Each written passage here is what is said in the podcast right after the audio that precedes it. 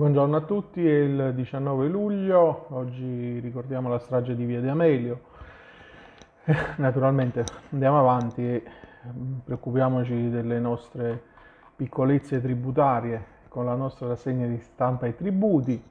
Partiamo da eh, un articolo sul Sole 24 ore che fa il punto sulla riforma eh, complessiva del sistema tributario eh, che eh, in questi mesi insomma, ci attenderà eh, e ehm, viene evidenziato come entro fine mese arriverà la delega eh, per ehm, diciamo, i temi di maggiore eh, convergenza che ci sono nelle forze eh, politiche quindi ci sarà questa eh, definizione di un, ehm, eh, di un, disegno di legge delega in cui il governo dovrà tenere in considerazione comunque eh, l'esito dell'indagine conoscitiva sulla riforma dell'IRPEF e sugli altri aspetti del sistema tributario che è stato approvato il 30 giugno scorso dalle commissioni finanze della Camera e del Senato Senato con il voto favorevole di tutti i partiti, ad eccezione dell'estensione eh, di Leo, il voto contrario di eh, Fratelli d'Italia.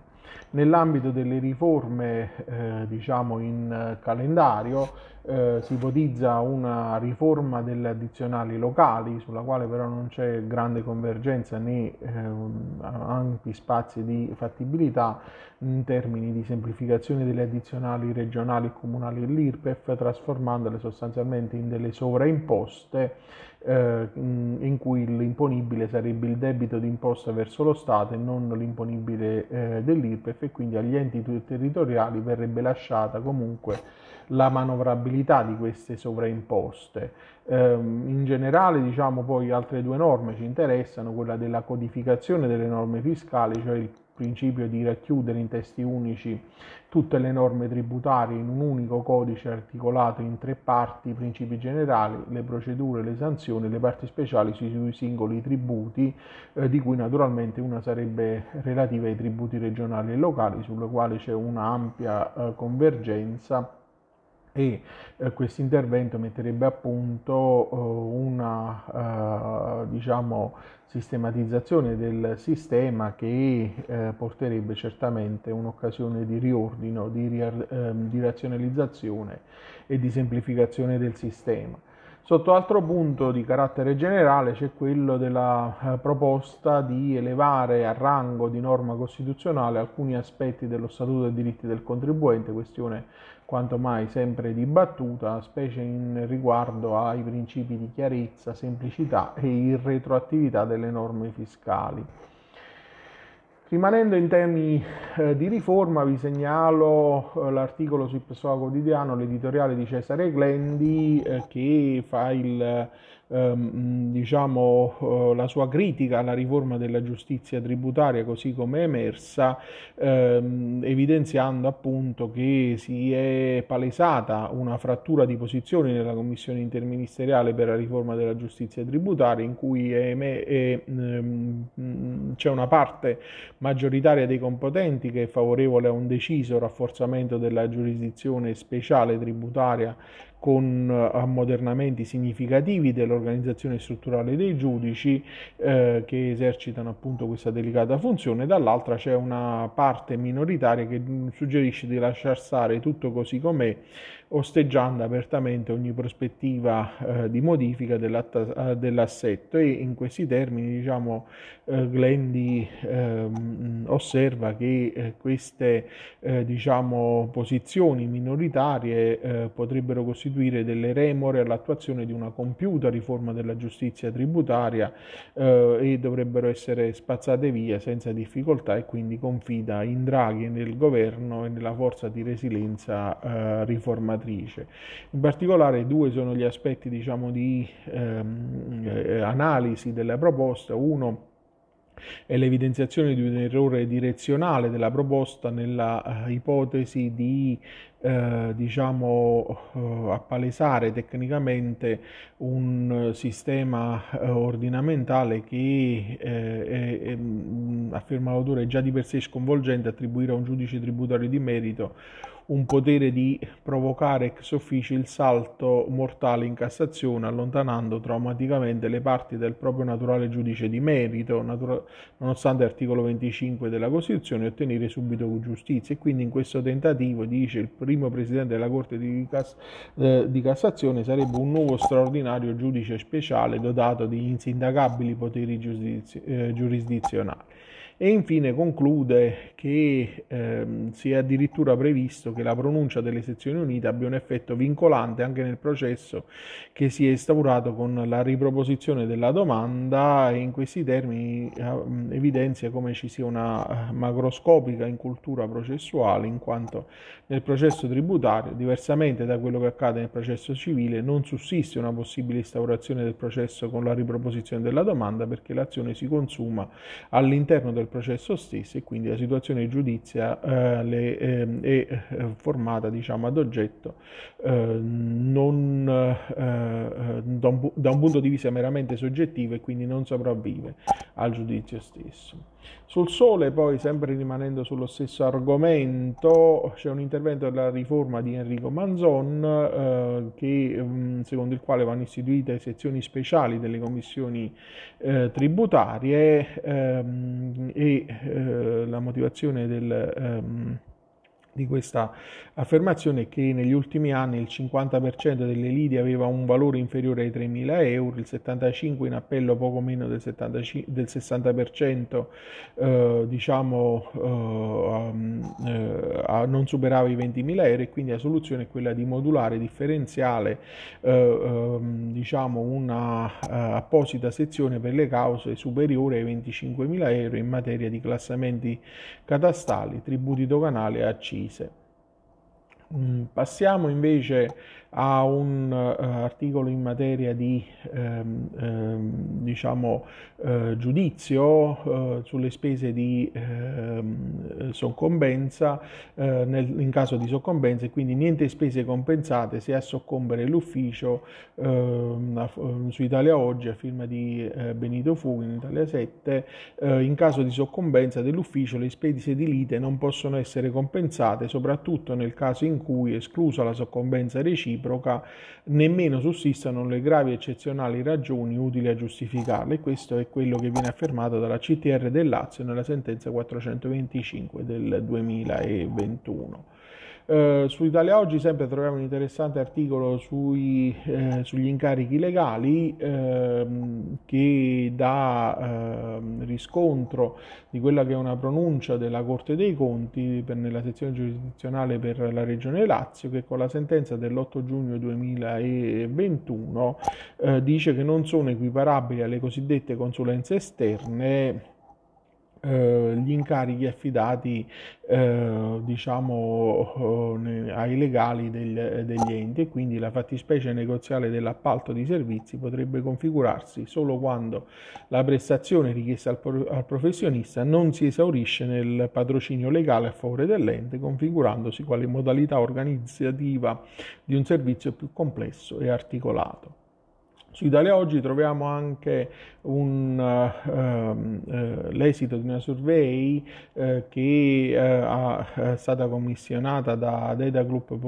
Public Services e Forum PA che analizza il grado di maturità digitale dei 110 comuni italiani, capoluogo sulla base di tre dimensioni, cioè il livello di disponibilità online di vendita dei principali servizi al cittadino e alle imprese, l'integrazione dei comuni con le principali piattaforme abilitanti individuali individuate dal piano triennale per l'informatica pubblica, cioè SPID, CIE, PagoPA e NPR, e la numerosità e l'interoperabilità delle, degli open data e la comunicazione con i cittadini attraverso i social. E quindi eh, sono 49 le città italiane che nel 2021 hanno eh, raggiunto un livello elevato di maturità eh, digitale, un più 14 rispetto al 2020, mentre 38 si assestano nella fascia eh, intermedia eh, e solo 23 con contro i 37 dello scorso anno si collocano nella fascia più,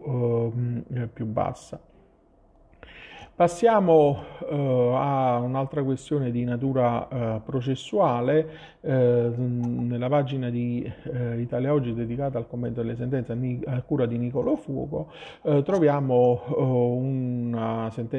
il commento di una sentenza interessante per quanto riguarda la dimostrazione della notifica per, ehm, secondo la quale appunto per quanto copiosa sia la documentazione della notifica depositata dall'amministrazione finanziaria al fine di, pro, di provare il regolare recapito delle cartelle di pagamento, non sarà mai sufficiente a dimostrarlo eh, se si limita al solo affidamento dei plichi al servizio postale senza produrre i rispettivi necessari avvisi di ricevimento e quindi questo è il, quanto riportato nella sentenza 2531-27 eh, del 2021 emessa dalla CTP di Roma e depositata l'8 marzo 2021.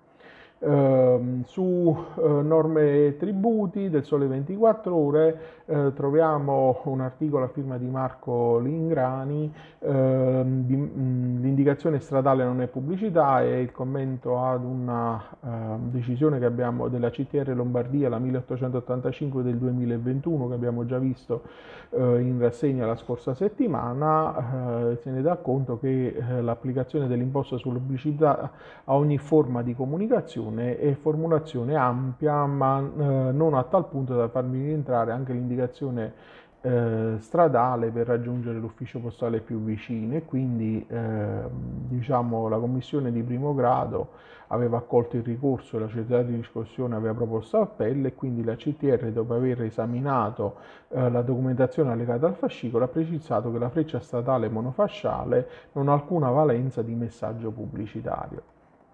Sul Sole 24 Ore troviamo allegato l'esperto risponde, ci sono alcuni quesiti anche in materia di tributi locali, il primo eh, l'IMU eh, assorbe l'IRPEF anche per i pensionati all'estero, un pensionato italiano residente all'estero che è possessore di un appartamento non locato che utilizza personalmente chiede se su questo immobile può godere dell'esenzione IRPEF come prima casa oppure essendo stata abolita l'esenzione eh, dall'IMU dal 2020 per gli immobili dei pensionati all'estero è decaduta anche l'esenzione IRPEF. Eh, nella risposta eh, si dice che poiché si tratta di immobili soggetti a IMU, questa imposta assorbe l'IRPEF sul reddito familiare degli immobili non locati e quindi l'assoggettamento a IMU determina l'esclusione da IRPEF per i fabbricati tenuti a disposizione e questa conclusione vale anche alle luce delle nuove agevolazioni per i residenti eh, esteri eh, pensionati in regime di convenzione internazionale.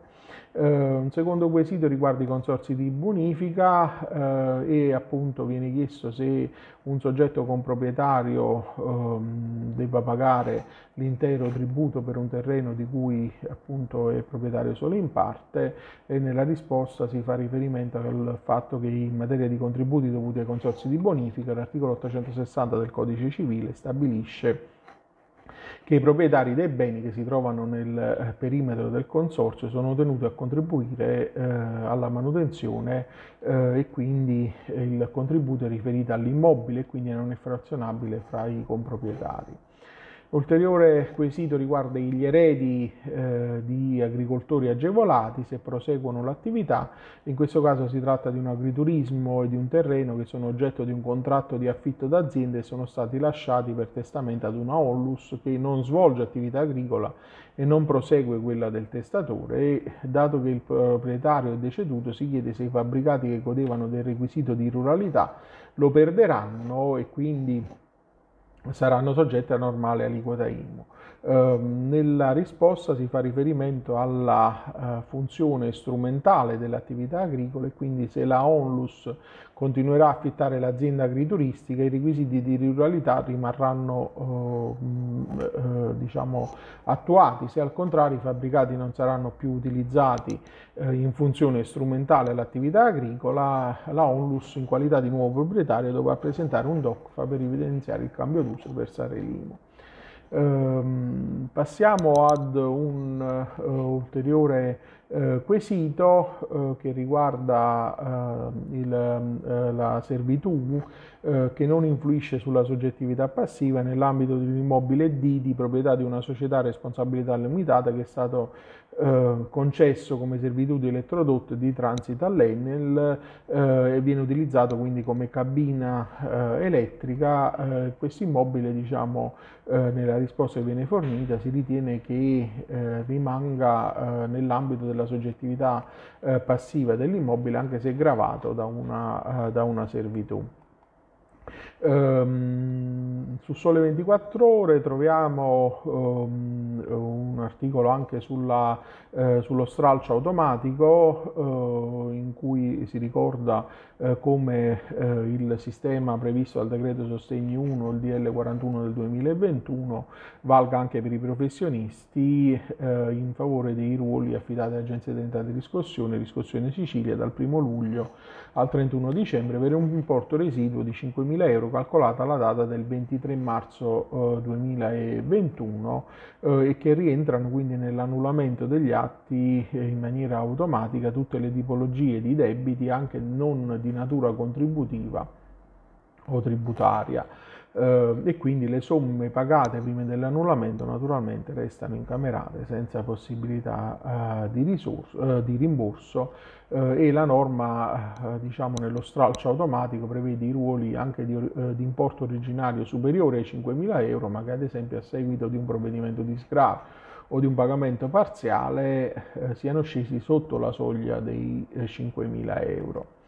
Eh, passiamo a eh, due articoli che troviamo su Ufficio Tributi, il primo a firma di eh, Stefania Zammarchi, il concessionario non è legittimato a stare in giudizio per il ricorso contro l'avviso di accertamento emesso dal Comune, abbiamo visto anche settimana scorsa in rassegna questa casistica, generalmente gli atti quindi conseguenti all'attività di controllo e accertamento diciamo, eh, so, sono intestati al concessionario, però quando invece sono intestati all'ente, eh, quindi si ha un'attività di supporto, eh, è diverso. Eh, il secondo articolo invece, sempre dello stesso autore, va, analizza il valore delle aree fabbricabili e i valori delle delibere